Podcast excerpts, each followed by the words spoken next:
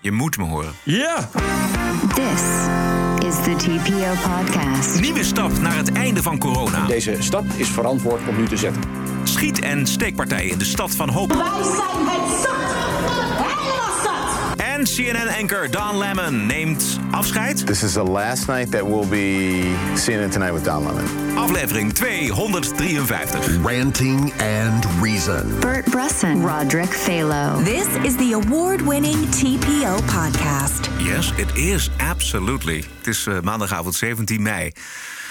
Bert, goedenavond. Ja, goedenavond, Roderick. Hoe is het met je rug? Want dat willen de luisteraars weten. Ah, iets, eh, iets beter, iets beter. Hier zo, kijk, hier zo, zie je? Dit, Echt die plek hier zo, eh, zo in mijn nek. Ja? Maar verder kan ik wel gewoon mijn armen omhoog doen. Dus dan kan ik straks dan tot vrijdag zeggen en dan mijn handen weer gewoon in de lucht doen.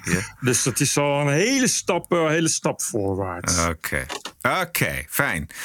Altijd fijn om de goede kant op te gaan. Vandaag is een van mijn heldenjaren, Wim de Bie, is vandaag 82 geworden. ik wou net zeggen, die is al wel oud, hè? Ja, die is hartstikke oud. Dus, er- dus er komt gewoon een moment dat hij er niet meer is. En voor iedereen met Ja? helden. Ja, ja, jij bent niet iemand van de helden. Nee. Nee. En ik, weet, ik geloof niet dat ik... Ja, Afid Bouassa, maar... Die, Ja, die is, die is die is ook dood. Alle helden die ik had zijn inmiddels dood. Dus ja, daar houdt het er snel mee op natuurlijk. Ik had er volgens mij twee. de, ehm, Wim de Bie en Christopher Hitchens. En die eh, is zo... Oh ja. die is ook al dood. En Wim de Bie. Ik hoop dat hij nog tien jaar blijft. Wim de Biers eh, is, een, eh, was een, is een goed schrijver. Altijd een beetje onderbelicht geweest. Ja. Omdat ze natuurlijk eh, succes hadden als, als eh, satiricus, of hoe Ja. zeg je dat? Ja.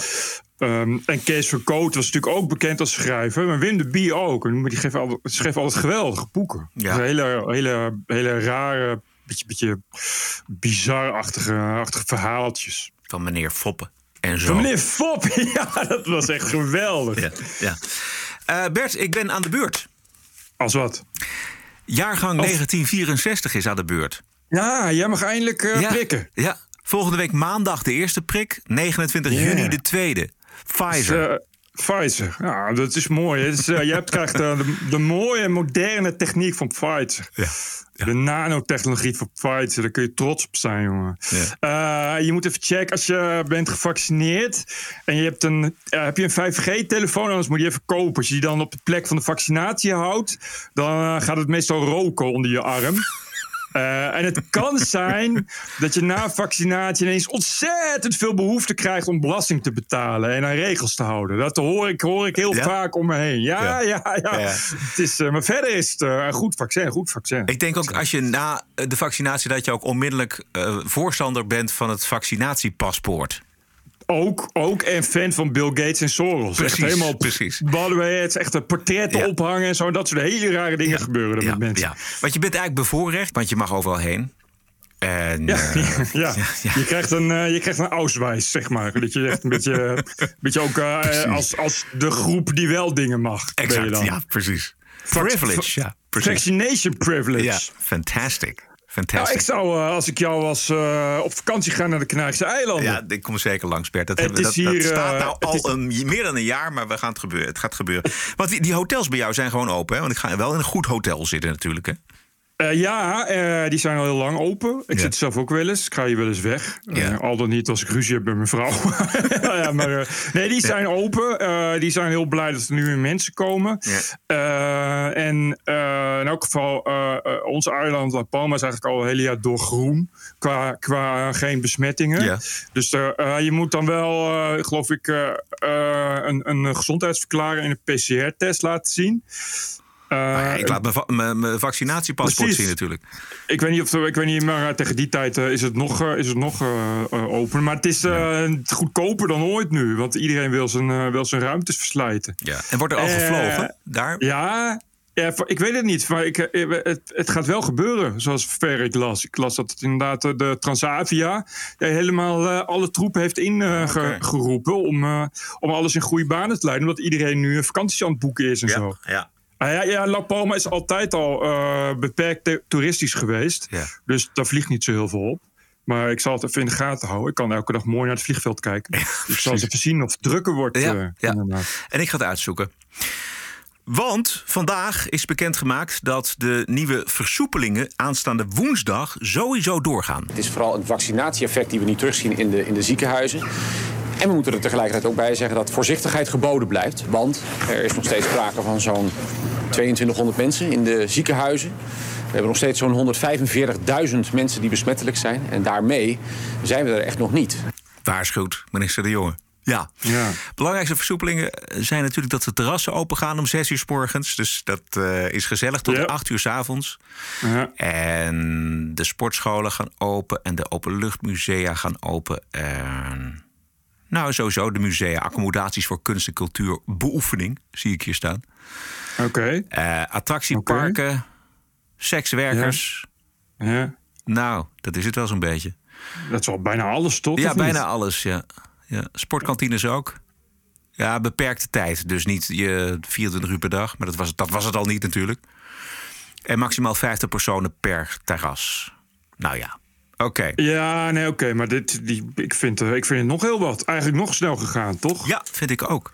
Ik denk dat er uiteindelijk dat we toch met een gevoel blijven zitten van dat hebben we er toch mooi onder gekregen. En dat het sentiment van eh, we, onze vrijheid is afgepakt, die zal snel Ja. verdwijnen als die vrijheid weer in volle omvang terug is.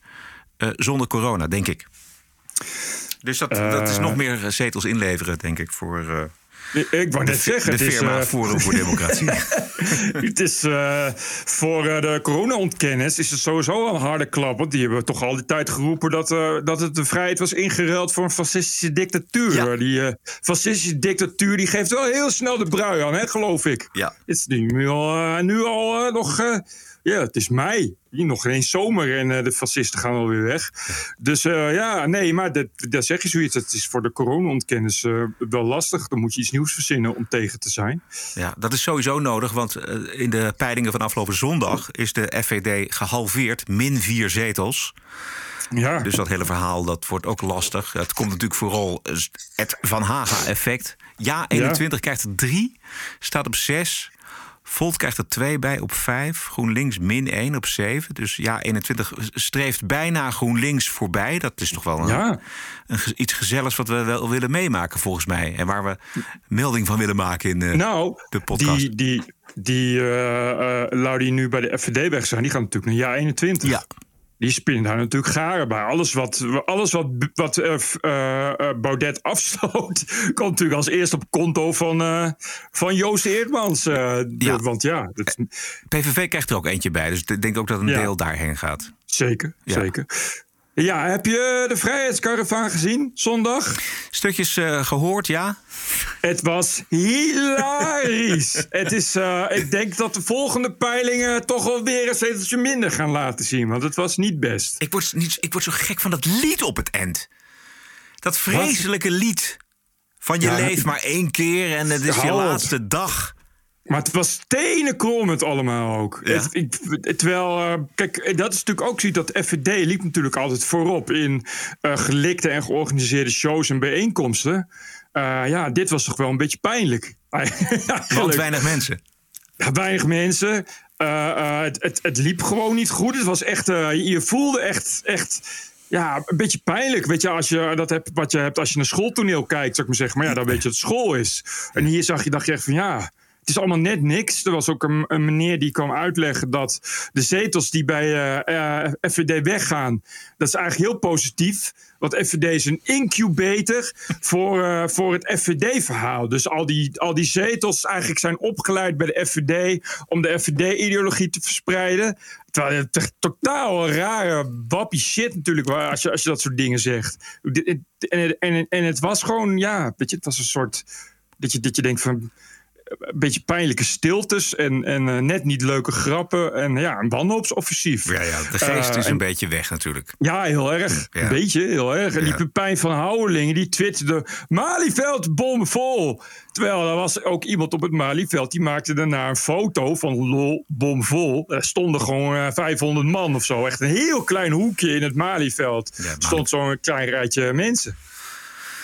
Ja, Het Malieveld is natuurlijk... Er kunnen honderdduizenden mensen op volgens mij. Maar maar min vier zetels, dat is wel eh, heftig. Gewoon in één week, weet je. Dat is dat is het einde. ja, bijna, bijna het einde, ja. En wat je zegt nu, nu als, er ook, als er ook geen corona meer is. En zo zijn mensen, die zijn natuurlijk ook zo weer vergeten. Wat, wat ga je krijgen? Die mogen nu weer op vakantie, mogen nu weer het terras op. En als het aanblijft, dat weten we niet, maar daar gaan we maar va- vanuit. Want nou, zelfs jij wordt nu gevaccineerd, zeg maar. Dus Ja. weet je, de, de, hoe oud ben jij? 55, geloof ik? Eh, 56. Weet je, dus, dus, dus nu echt de, de, de jongere mensen worden ook al gevaccineerd. Eh, dus ja, over drie maanden is natuurlijk heel corona weer een beetje weg. Ja, dan gaan die mensen weer gewoon eh, eh, andere partijen stemmen. En hebben ze niks meer eh, om, eh, om, om zich druk over te maken. Om daarin mee te gaan. Dus dan eh, worden het één, twee zetels. We even naar dat ongelooflijk hete hangijzer in het buitenland gaan? Daar moeten we het toch misschien eventjes over hebben. Want er gebeurt gewoon ongelooflijk Israël? veel. Ja, Israël. Toch even. Het is weer lekker partij kiezen voor de Nederlandse media... eh, in de oorlog tussen Israël en de terreurorganisatie Hamas. Het is inmiddels week twee van het geweld... en het gaat altijd op dezelfde manier. Eigenlijk Hamas vuurt raketten af op Israël. Inmiddels Ja. 3.500. Israël bombardeert dan... 3.500. Ja, 3.500 las ik vanavond. Israël bombardeert dan de plekken in Gaza waar die raketten vandaan komen. En Hamas laat zien hoe vrouwen en kinderen en onschuldige burgers omkomen. En tenminste hun huis verliezen. En vervolgens ligt de Exact. Zwarte Piet bij Israël, eh, die Ja. eh, het leven van de Palestijnen op de westelijke Jordaan-oever natuurlijk behoorlijk frustreert. Maar in de oorlog is dit allemaal heel belangrijk beeldmateriaal. Ja, nee, wat je zegt, ik, ik snap het echt niet. Ik vind die reacties zo raar. Ik, daar zeggen mensen ook van ja, de Palestijnen onderdrukt. Zo denk ik van ja, dat zal wel. Maar op het moment dat je raketten afvuurt, Ja. wat, je kan niet anders dan terugslaan. En ik vind dat Israël dat vrij netjes doet, eerlijk gezegd. Ik zie ook heel veel mensen die beschuldigen Israël van genocide. Ik heb niet helemaal, helemaal ik heb nog niet helemaal onder de knie hoe dat precies werkt met precisiebombardementen waarbij soms helemaal niemand omkomt. Nee. Genocide plegen. En ik heb ook het idee dat als Israël genocide wil plegen op Palestijnen, dat Israël daar ook niet heel veel moeite voor hoeft te doen. Dus dat zal wel wat meevallen, dat genocide. Ja, weet je, het is, het is dat je denkt van ja. Hamas vuurt raketten af. En Israël zegt: Oké, elke keer als jullie raketten afvuren, dan gooien we bommen terug. Ja. Ja. Wat, wat verwacht je dan? Het was zelfs zo dat eh, Rick Nieman, die ik hoog heb zitten, eh, die stelde afgelopen zondag de vraag aan Leon de Winter: van ja, je kunt toch ook niks doen? Je kunt toch die raketten wel ontvangen en dan op een gegeven moment gewoon niet reageren Ja, nee. om de boel Nee. niet te laten escaleren. Maar dat is. Dat kan niet. Dat Je kan, natuurlijk niet. Nee. Wa- Wat je ook niet moet vergeten is dat, dat eh, de Israëliërs zelf daar ook iets hebben. Het is gewoon een democratie. Eh, Ja. weet je, en Netanyahu is ook gewoon gekozen. En er is geen enkele president eh, in, in Israël die wordt gekozen, denk ik, ooit op de belofte: we gaan niets terug doen als we worden bestookt met raketten. Nee, maar het is waanzin. Als je 3.500 van die dingen eh, over je heen laat komen. En dan Ja. wel uit de lucht schiet, maar verder niks doen. En die installaties, waar dan ook in de Gazastrook, ongemoeid laat. Dat is. eh, ja, dat is. Nee, dat kan niet. Dat Maar kan het is- helemaal niet. Nee. Dat is ook, ook- ook wel echt een, een heel dwaas, naïef beeld hoor. Ja, ja. Dat, je, dat je zoiets hebt van ja, dat, dat, dat je een soort wereldvrede kan bewerkstelligen door je andere wang toe te keren of zo. En zo werkt dat natuurlijk niet. Daar heb, je ook, daar heb je ook geen leger voor. Als je dat doet, dan kun je net zo goed je leger ook afschaffen, namelijk. ja. Dan, zeg je gewoon, dan heb je gewoon alleen een Iron Dome. Dan zeg je gewoon ja, oké, we doen toch niks terug. We hoeven alleen maar eh, de raketten weg te slaan. En bovendien, volgens mij, ja, dat IDF valt gewoon eh, stellingen van, van Hamas aan. Ja, zeker. Dus- dus ik en dat, bedoel, nog even over die mediatoren, waar al die journalisten Ja. in zaten. Eh, Dat heb je natuurlijk ook wel gezien. Dat is, werd uitgebreid werd er overlegd door eh, de Israëli's en de eigenaar van Ja, dat precies. gebouw. Van jongens, eh, ga daar weg. En eh, die, die man vroeg dan nog 10 minuten uitstel. Nee, jullie hebben al een uur uitstel gehad. En op een gegeven moment was er niemand meer in dat gebouw. En toen kwam eh, de bom en weg was het. Ja. Netjes geëvacueerd, inderdaad. heel keurig, ja. Dat is ook zoiets. Weet je, als, je, als, je, als, als het allemaal zo fascisten zijn, die Israëliërs... dan eh, hadden ze wel eh, inderdaad eh, willekeurig... of in elk geval zonder waarschuwing gebombardeerd. Ik bedoel, hoe vaak hoor je dat er in een oorlog nog even wordt gewaarschuwd? Ja. Van, van uh, haal je huis leeg, we komen straks uh, bommen gooien. Ik bedoel, vriendelijker wordt het niet in een oorlog, denk ik. Nee, dat denk ik ook niet. En die PR-oorlog, die, die verliezen ze toch sowieso altijd. Ik bedoel, dat conflict Yes, is al zo lang gaande. En sinds de jaren 70, 80 misschien, hebben ze die PR-oorlog eh, verloren. Ja, Even schrijnend... Maar Ja, zeg maar. Je kan, ook, je kan niet op hè, tegen, tegen beelden van dode Palestijnse kinderen. Exact, dat wou ik zeggen. Je, je, je hebt uh, niet zo heel veel uh, dode pa Joodse kinderen. Dus dan, en dat is natuurlijk een beetje het probleem. Als je, kijk, Israël is natuurlijk nooit de underdog. Eh, de meeste raketten treffen überhaupt geen doel. En als het wel, er komen wel mensen om. Eh, en als er wel bij mensen omkomen, zegt Israël, nou we gaan dat niet uitbuiten voor propaganda. Eh, ja, en, en, en Palestijnen hebben natuurlijk materiaal genoeg voor propaganda. Al was het maar omdat de meerderheid van de Palestijnse kindertjes omkomt door eigen raketvuur.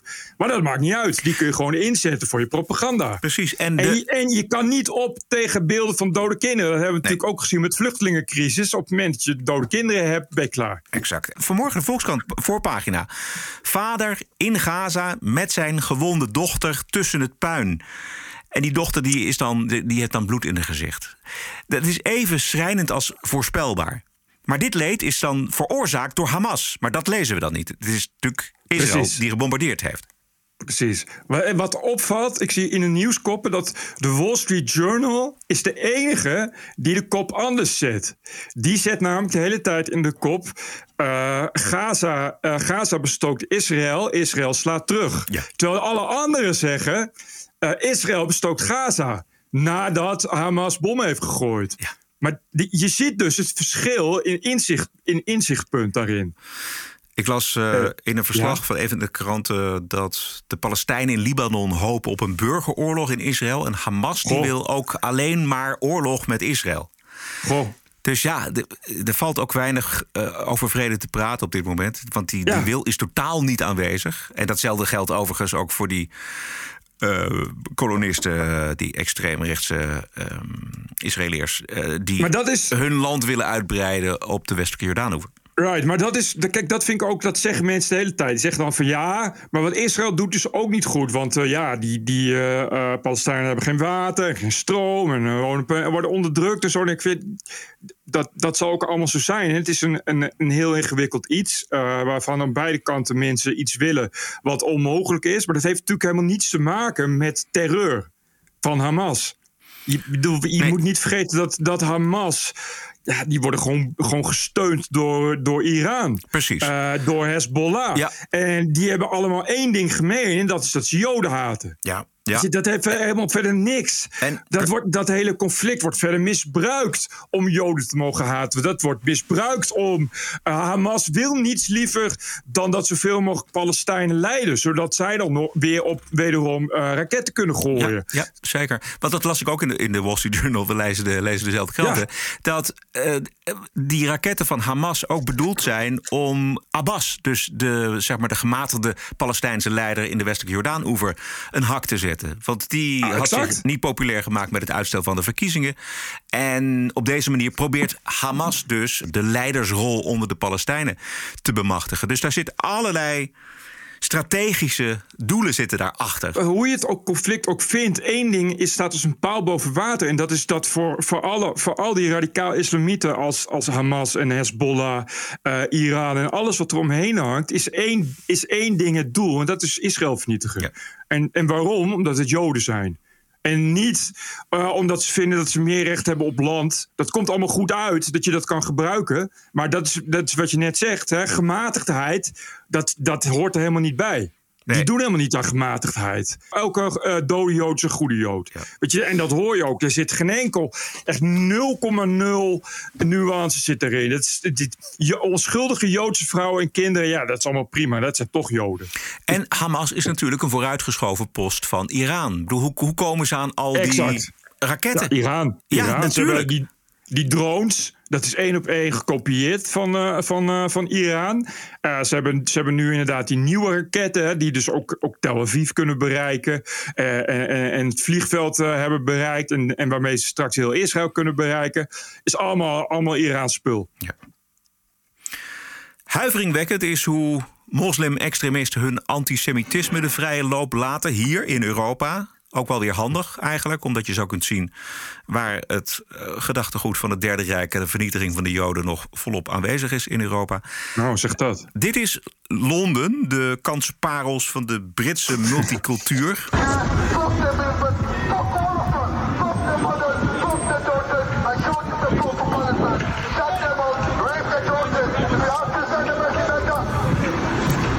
Vertalen. De islamo-fascisten die roepen fuck the holocaust, fuck the mothers, fuck the daughters, rape the daughters. Dit gaat over de Joden in Engeland en waar ook ter wereld.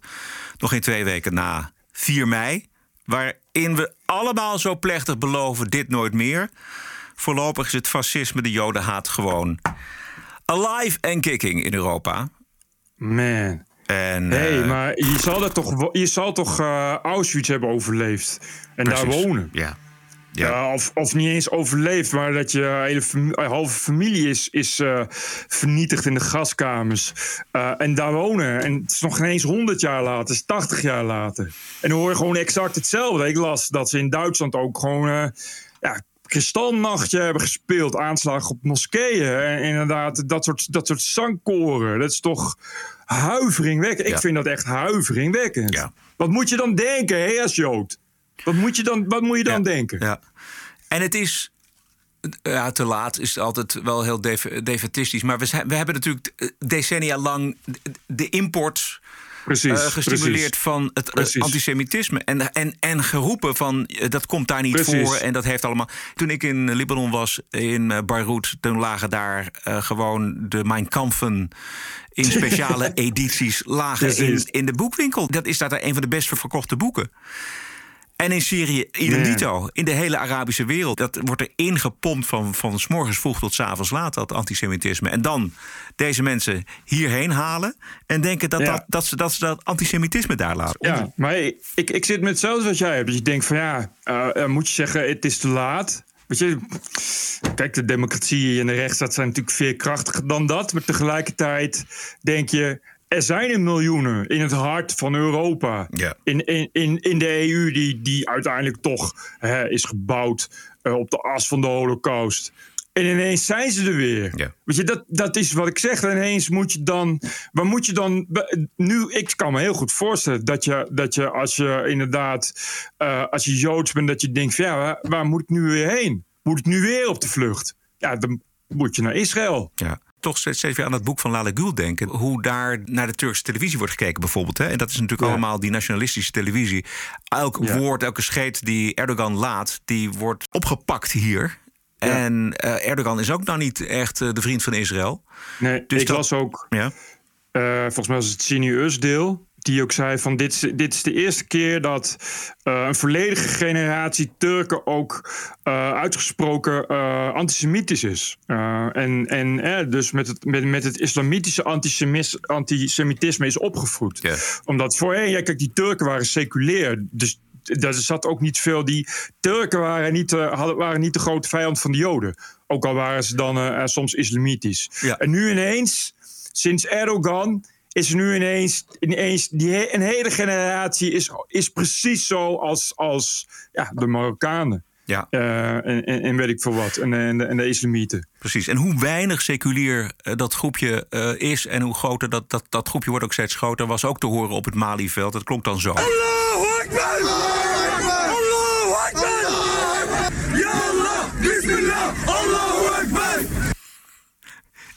Was het Malieveld? ja dit, was volgens mij, ja? Volgens mij. ik- Nee. nee? Malieveld was zondag eh, FVD. En zaterdag of zondag op de Dam waren ook. Maar ik weet niet waar, waar dit dan was. Dit was wel wel op een grasveld, laat maar zeggen. Ja, ja, ja.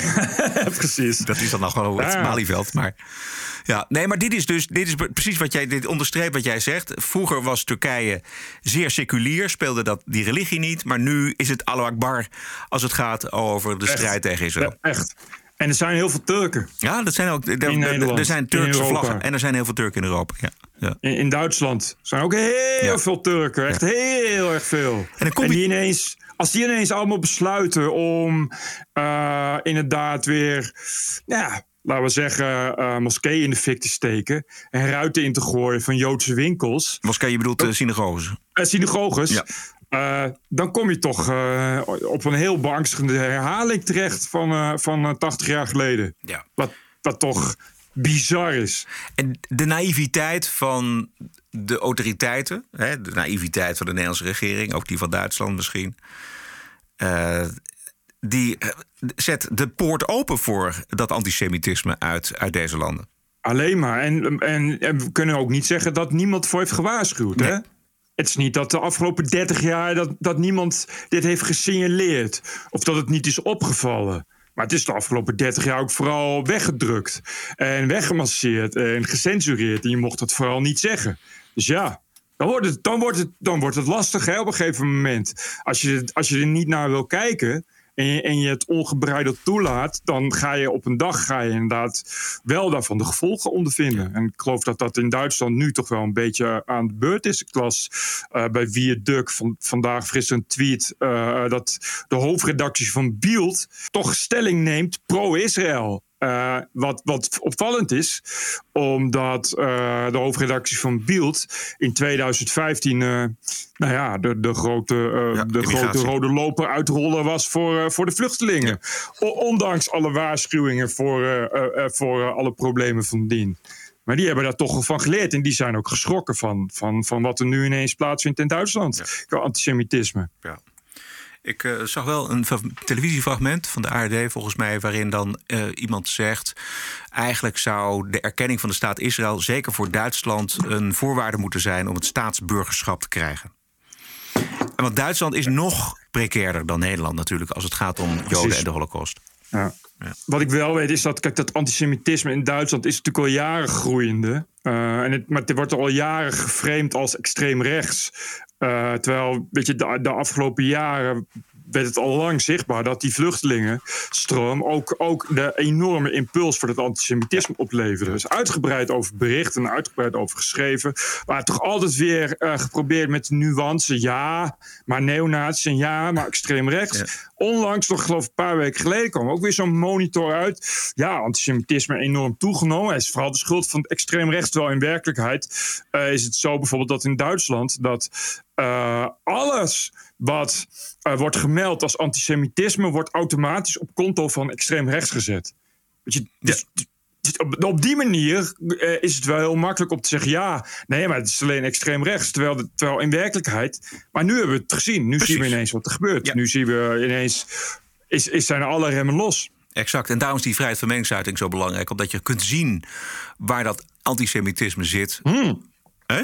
Inderdaad, ja. Nou, ja. dat is een goeie. Ja. Dit, dit, is nou precies waarom je, waarom je stemmen juist niet de kop in, indrukken. Nu, de, je moet dit soort mensen juist de ruimte geven. Zodat iedereen zelf kan beoordelen wat er gaande is. Als we in Den Haag kijken, dan is het vooral de PVV... en dan met name Martin Bosma, die 100% voor Israël kiest. Hij heeft volgens mij uh -huh. zelfs een uh, Twitter-account, een vlaggetje gemaakt van, ja. van Israël. En des te opmerkelijker is het dat een professor in het rechtsextremisme, Sarah de Lange, in een lezing afgelopen week in Utrecht probeert bewezen te krijgen dat Martin Bosma een antisemiet zou zijn. En dat probeerde de professor oh. zo. We zien een opkomst van het antisemitisme niet altijd in de klassieke vorm, maar in een modern jasje gestoken, waarbij George Soros bijvoorbeeld als uh, mastermind al achter allerlei internationale uh, ontwikkeling rondom de globalisering gezien wordt. Um, ik heb ook een voorbeeld meegenomen uit de Tweede Kamer in Nederland, waar uh, namens de PVV het Kamerlid Bosma gewoon een vraag stelt aan de minister over de invloed van George Soros op de Sinterklaasviering in Nederland. Nou dat is eigenlijk het, het tentoonspreiden van een nieuwe vorm van antisemitisme direct in ons verkozen parlement. Het, het zou grappig zijn als het niet zo treurig was. Weerzinwekkende Zo'n slecht verhaal oh, dit. Oh, man. Ja, echt ongelooflijk. Die, die Sarah de Lang is sowieso al erg. Ja. Weet je, dat is nou echt het voorbeeld van activistische wetenschap... waar je heel erg veel hoofdpijn van krijgt. Het is Continu is dat uh, uh, onderzoeken dat er achter elke boom een extreem rechts staat. Uh, dat was kennelijk niet, niet genoeg. Dan moest dan de PVV in worden geframed. Ja. dat met Soros is al zo Oh man, dat is al zo uh, uh, uitgekoud. Ja, zeker. Ja. Ik, ik heb er nog eventjes op nageslagen. Ik kwam terecht bij uh, een stuk in NRC Handelsblad volgens mij. De, de, kijk, het is algemeen bekend dat die Soros, filantroop, er geen geheim van maakt. Zelf dat hij via zijn Open Society Foundation Precies. geld inzet om politieke actiegroepen te ondersteunen. En destijds financierde deze foundation onder meer de stichting Magenta. Uh, die volgens de foundation Precies. zelf bijdroeg aan het ontsteken van het debat over Zwarte Piet. En in 2014 en 2015 waren er ook subsidies voor New Urban Collective van Mitchell Essayas, een van de gezichten van de acties tegen Zwarte Piet. Dus die vragen van Martin Bosma waren volkomen normaal en gerechtvaardigd om te stellen. En exact. hadden natuurlijk en... absoluut niks met antisemitisme te maken. Het is, het is echt eh, antisemitisch van haar om, om, om die Joodse achtergrond van Soros erbij te betrekken. En dat gebeurt telkens, telkens. Want ja, kijk, die Soros die investeert gewoon al zijn geld in, eh, in eh, ja, links-liberale politiek. Hè. Dat, weet je, dat is iemand die Of extreem links. Ja, of extreem links, maar dat is duidelijk geen rechts, eh, rechts Nee. iemand, zou ik maar zeggen. Nee. Dus, dus ja, en, en het is iemand met miljarden die ook echt veel invloed heeft. Die, die ook echt ja, aan de weg timmert als politiek lobbyist. Dus het is terecht. eh, en dat schreef die, eh, hoe heet het? Die die NSC-columniste. Columnist, die vroeger vrouw was, nu man. Maxime Februari heeft daar ook in notabene in NSC uitgebreid geschreven van nou, misschien niet zo heel onterecht dat mensen daar kritische vragen over stellen. Ja. Wat inderdaad waar was. En er wordt ook heel lang worden daar dus kritische vragen over gesteld van ja, dit is iemand met zoveel geld en zoveel macht. Eh, moet je daar niet heel voorzichtig mee zijn? En daar heeft ineens heeft daar iemand op bedacht, ja, nee, maar dat is antisemitisme. Om dat de kop in te drukken. Dus elke keer als je dan een vraag stelt over Soros, word je uitgemaakt voor antisemiet. Ja. Want Soros is een Jood. Terwijl, ja, kijk, de, de, de, de gedachte dat Soros invloed heeft in Europa is heus niet antisemitisch. Als, als de internationale Jood die, die eh, in een conspiracy zit. Het is gewoon een, een openbaar bekend miljardair die, die veel geld besteedt. Ja, dat is toch normaal dat je daar vragen over stelt. Maar ook de grootste fan van Israël is de PVV. Eh, Ja, Wilders die, die vliegt naar Israël. Eh, Bosma, er is geen grotere juichclub voor Israël dan de PVV. Ik wou net zeggen, het is wel echt. PVV van antisemiet Nou, uitmaken nee. is. Dan Ja. kun je net zo goed Lex Goudsmit antisemiet noemen of zo. ja. Lex Goudsmit. Arno Grunberg. Dan kun je net zo goed Arno Grunberg een antisemiet noemen.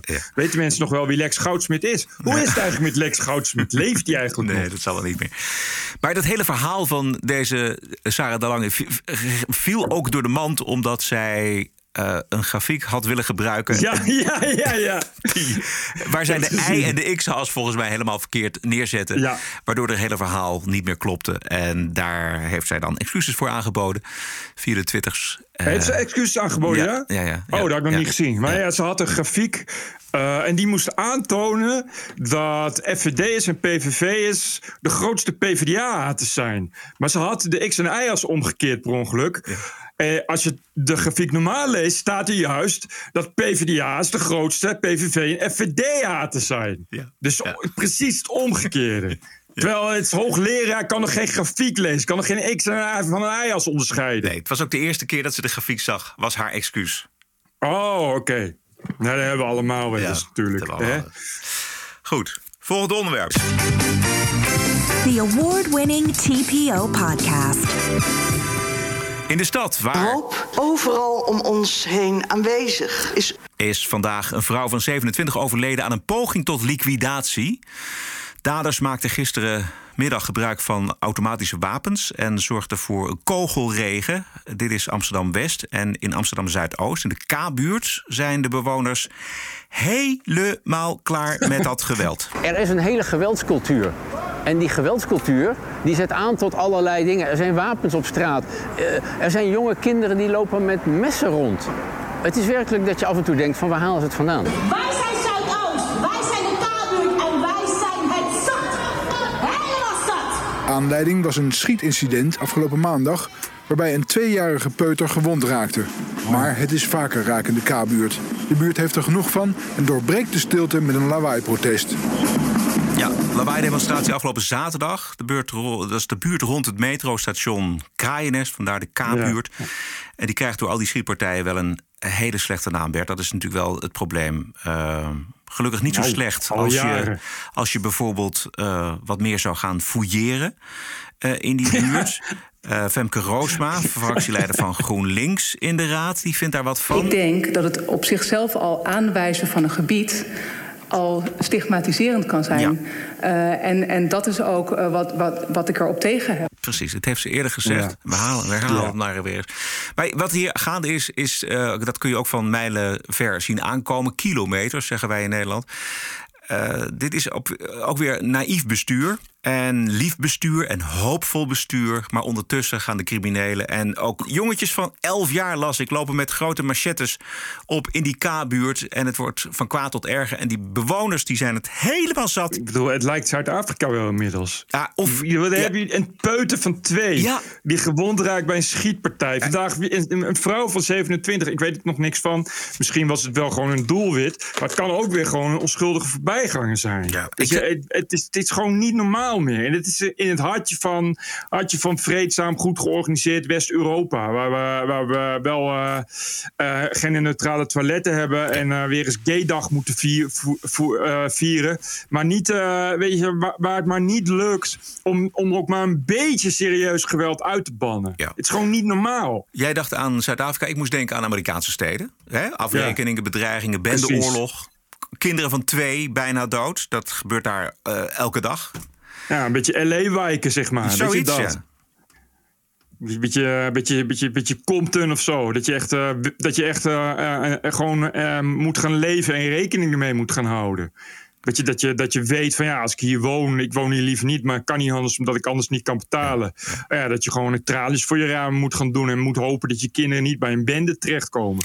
dat idee. Precies. En zo, zo zie je maar weer hoe dus een links, extreem links gemeentebestuur in Amsterdam... die zegt op te komen voor de zwakkeren in de buitenwijken, in de, in de, in de, in de Zuidoost... die mensen feitelijk in de steek laat.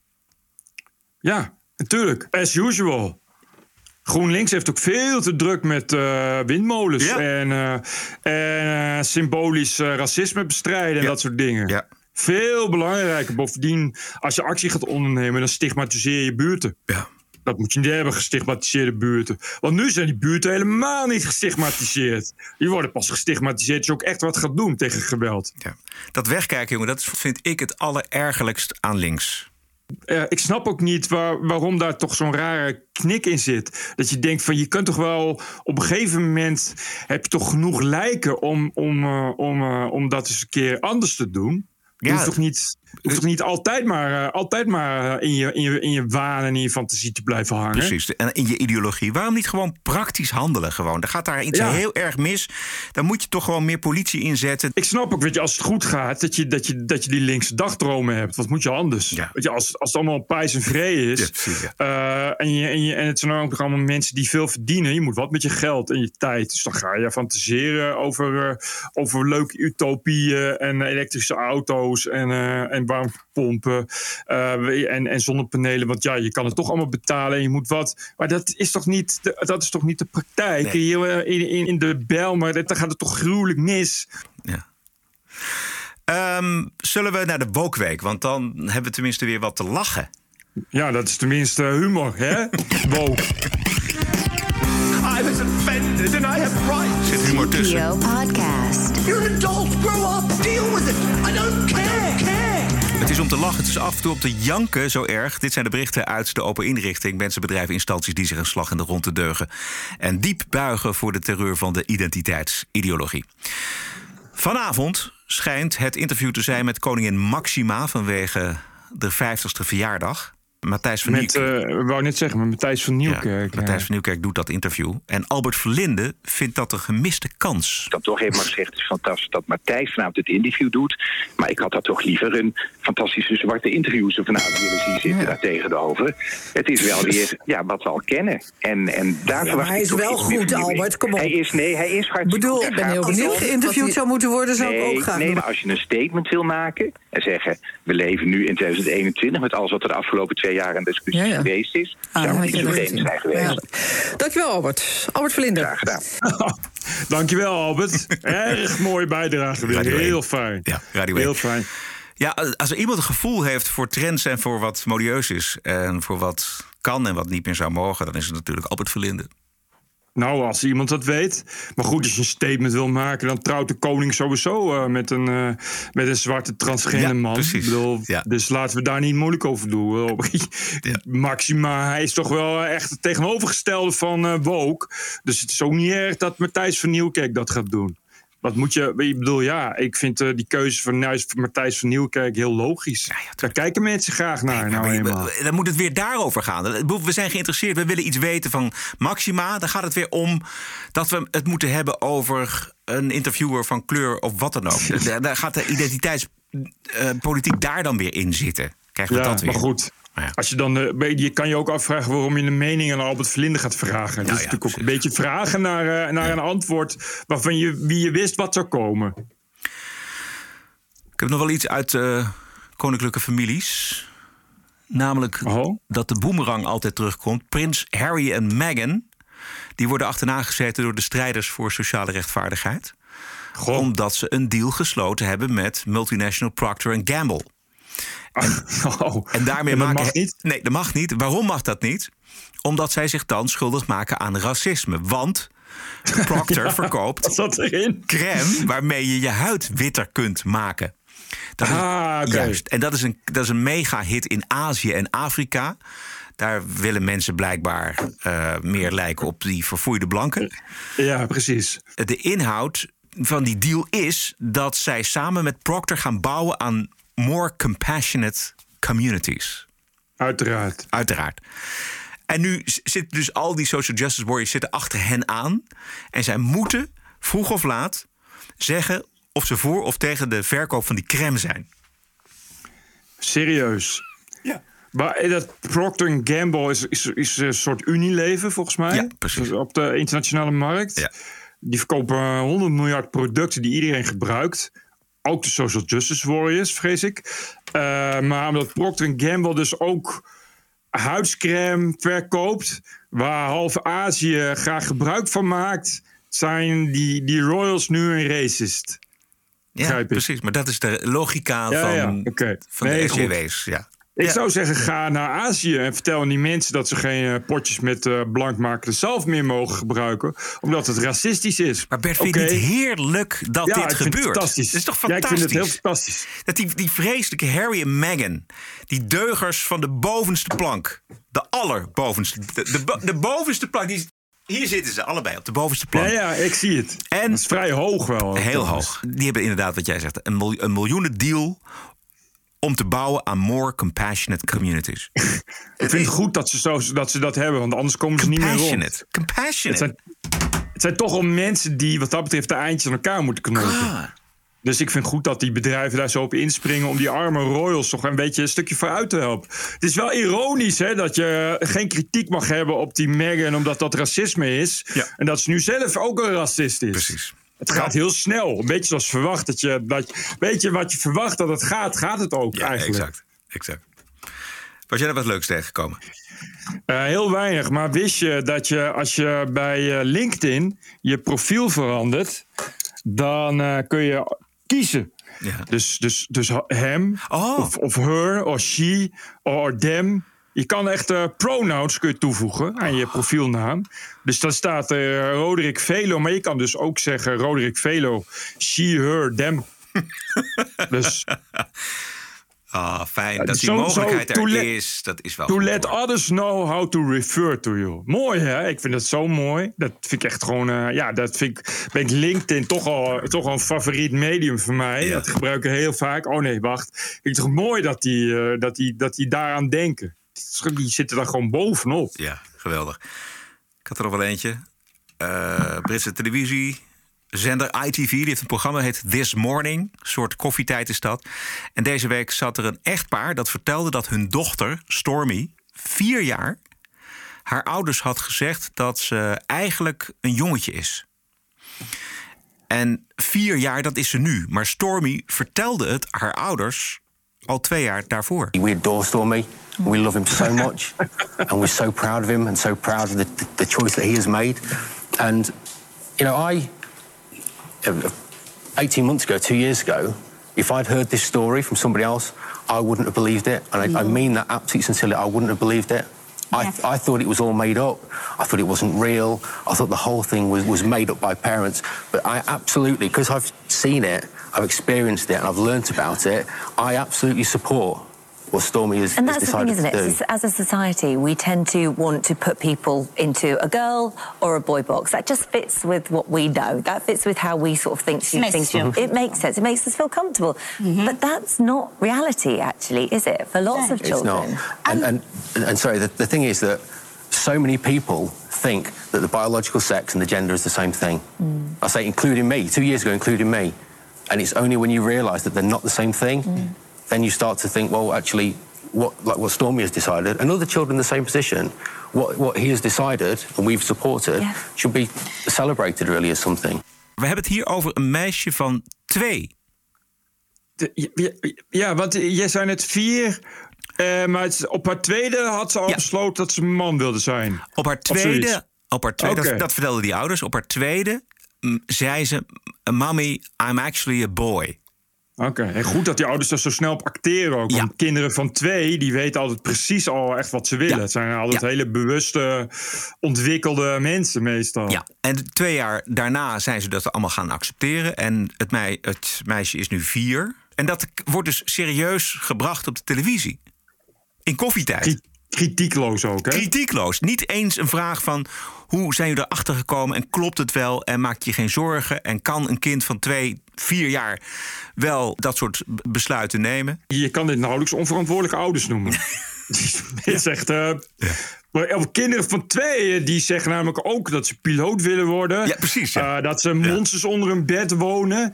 Eh, dat ze onzichtbare vrienden hebben. Dat ze een tatoeage willen. Dat ze 1000 euro zakgeld per dag willen. You name it.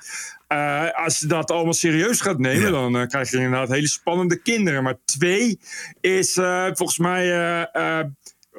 je herinneringen gaan ook maar terug tot je vierde levensjaar of zo. Dus het is wel fascinerend dat je straks dan man bent of vrouw. En dat je ook niet meer kunt herinneren. Dat je dat, dat, je, dat, je, dat, je dat, dat, je dat anders wilde. Ja, exact. Wat, wat een beetje, dit begint wel eh, hele enge trekken aan te nemen op deze manier. maar dat dat inderdaad kritiekloos op de televisie primetime komt, dat is nog niet te geloven. Ja, dan zijn we wel Dit ver, is- volgens mij. Zover gaat, zover gaat dus nu de brainwash. Ja, zeker. dit, is, Ja. eh, dit, is, dit is nou het resultaat van aanhoudende brainwash. Dat, je, dat, je, de- dat je dit soort shit moeiteloos kunt uitventen... zonder dat mensen ook nog zeggen van... hé, hey, volgens mij is hier wat mis. Volgens mij is hier eh, aan de hand wat niet klopt, op zijn minst. Precies. Het is gewoon een leuk, leuk dingetje zo voor, eh, in, eh, voor in het magazine, in het weekend en zo.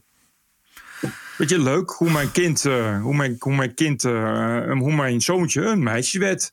En dan niet kritiek, maar gewoon, ik ben heel blij dat mijn zoon een meisje werd per tweede.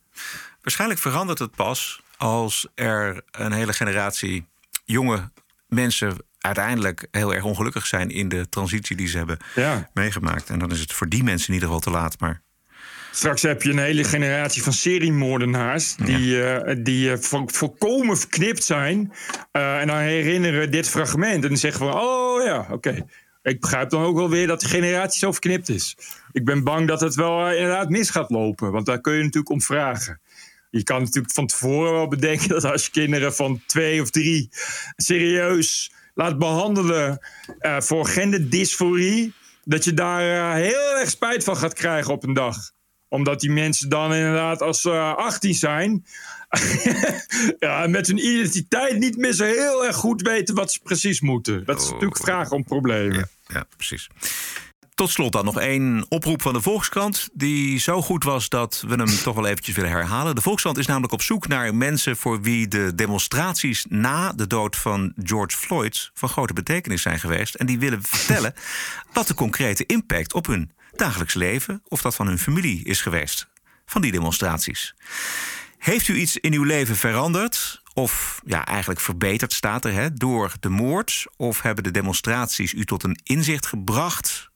Krant wil natuurlijk alleen verhalen die deugen. Niet verhalen van nee hoor, voor mij heeft het niks veranderd.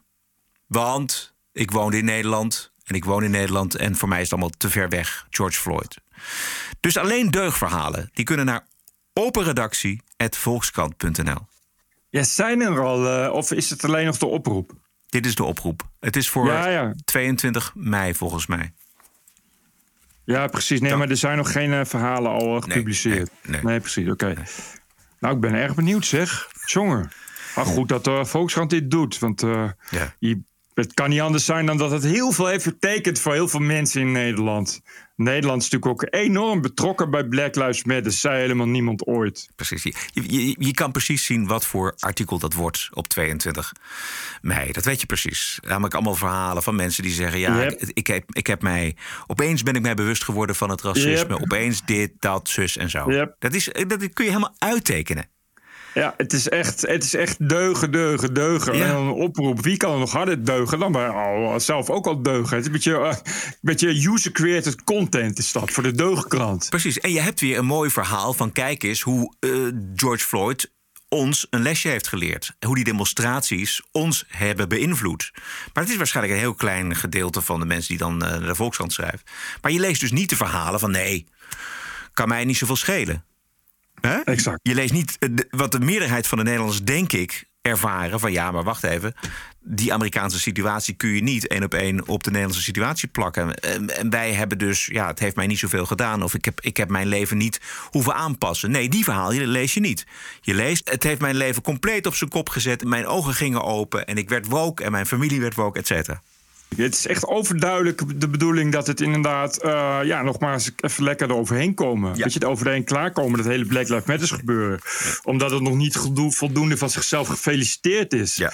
Nou, wat je zegt, je zou denken dat het ook wel eens leuk is om daar wat kritische verhalen over te horen. Dat mensen zeggen van, uh, ja, ik weet niet, maar is het niet een beetje overhyped? Ja. En uh, schrijft de media er niet een beetje veel over? Sowieso staat het niet een beetje ver weg van Nederland. Want Nederland is toch qua antiracisme nou wel wat anders dan Amerika. We hebben hier nou niet echt dat je zegt van uh, we hebben hier in de jaren 50 dat de zwarte achter in de bus moeten gaan zitten. Dus misschien een beetje gaat het ook wel een beetje aan ons voorbij. Een beetje ver van ons weg, uh, ver, ver van mijn bedshow. Dus waarom lullen de media daarover? Nee, nee, nee. Het is de bedoeling dat het nog eens een keer extra bejubeld en bejuicht wordt. Waarom? Ja, omdat mensen dat nou helemaal graag lezen uh, in de Volkskrant. Omdat Volkskrant lezers daarvoor een abonnement hebben, denk ik. En de Volkskrant wil graag kranten verkopen. Het zou heel leuk zijn als uh, luisteraars van de DPO-podcast aan de Volkskrant hun ervaringen opschrijven van ja, maar het, heeft, het, maakt mij, het heeft mij allemaal heeft niets veranderd. Als u dat wilt, dan kunt u schrijven naar openredactie.volkskrant.nl. Precies. What a woke week it was. This is the TPO podcast. TPO podcast. Geen subsidie, geen commerciële invloed, no commercials, commercial free. TPO podcast bestaat dankzij jouw donaties. Ranting and Reason. En elke maandagavond kijken wij hoe de TPO-podcast op waarde wordt geschat door onze luisteraars. Wat is het je waard? Dat is de centrale vraag altijd. Wat als we er niet zijn, als we ja, weer gewoon ons gewone werk moeten oppakken, uh, is dat erg? Is dat niet erg? Nou, hang er maar een bedrag aan, zou ik zeggen. Uh, tpo.nl slash podcast, dat is het adres voor ondersteuning en donaties. Bert. Ik, ik heb er maar twee deze okay. week. Hein Verman. Uh, oh ja, ik zou even ter inleiding op tpopodcast.nl verkoop ik die mokken en zo. Maar die pen heb ik weer uitgegooid. Maar ik heb nu nog schetsboeken en schrijfboeken en zo. Die, die, ah, oké. Okay. Dat, dat, dat, komt gewoon, uh, dat uh, kun je gewoon daar ook kopen. Oh, dus die had ik gewoon, maar anders weet je niet waar het over gaat. Beste Bert en Roderick, omdat ik toch wat schrijfpapier kon gebruiken, bestelde ik op jullie site, bestelde ik dat op jullie site. En zo'n lege Bijbel sprak ook tot de verbeelding. Ja, die ziet eruit als een Bijbel met zo'n leeslint, het is gewoon allemaal lege pagina's. Dit om jullie te steunen. De ontwakende woke-criticus zat al in me toen er bij de praatprogramma's opeens heel veel diversiteit te zien was. En de kwaliteit daar niet altijd was. Echt normaal is het als het niet opvalt hoe iemand eruit ziet, maar dat de gast wat te vertellen heeft. Jullie politieke beschouwingen vind ik eigen en eerlijk. Jullie geven ere aan diegene die dat toekomt. Ik zeg doorgaan. Ik ben altijd erg blij als er weer een nieuw blauw stipje verschijnt bij mijn TPO-abonnement. Dat zal de TPO Plus uh, abonnement zijn. En Bert, sterkte met je wervels en zorg voor een goede visio.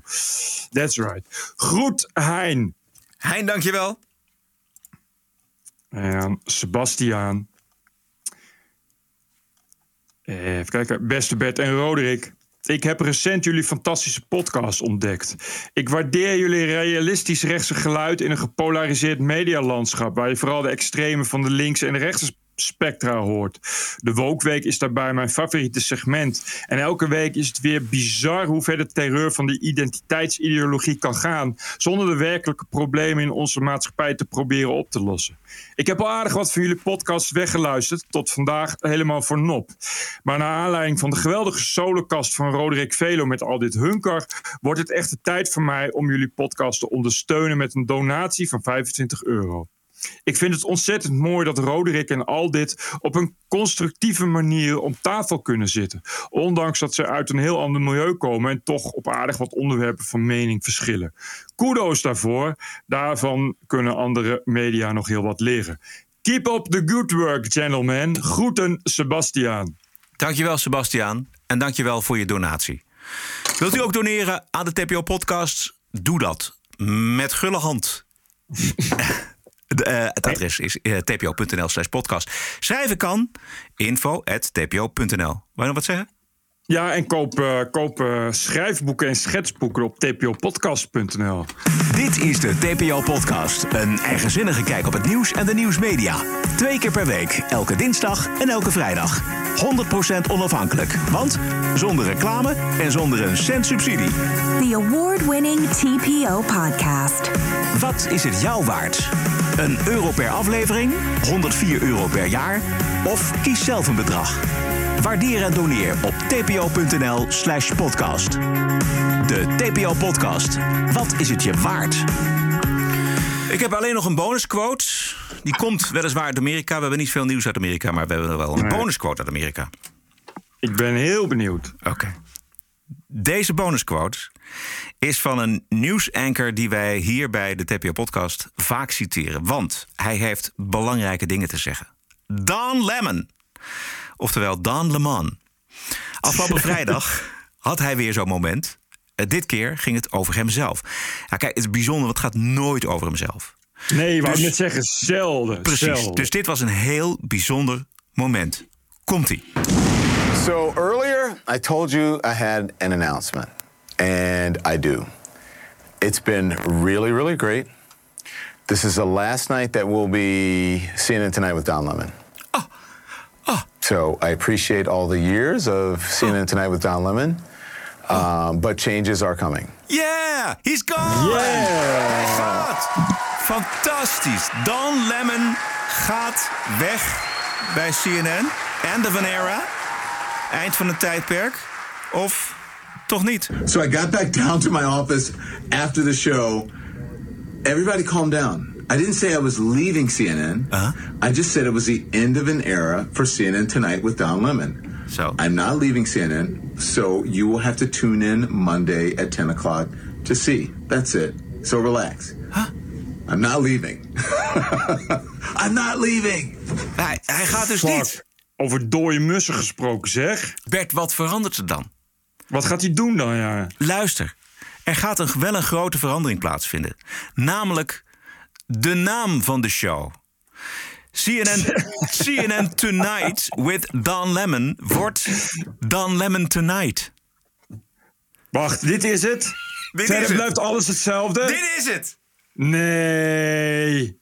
Ah, jezus. Dan ga je toch niet zo'n aankondiging maken? Jawel, jawel, dit is zo belangrijk.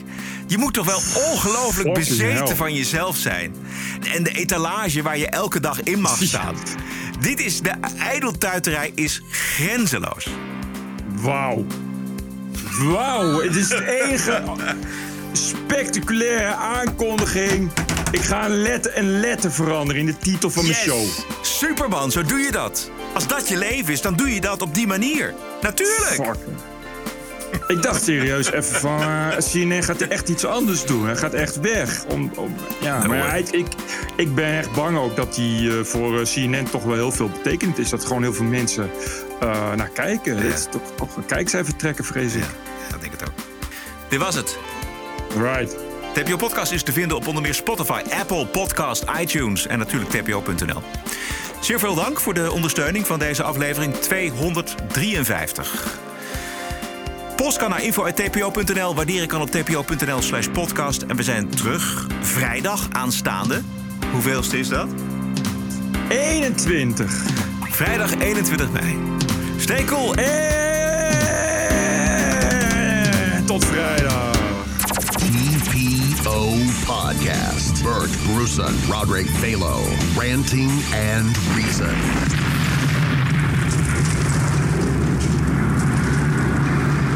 Is this true?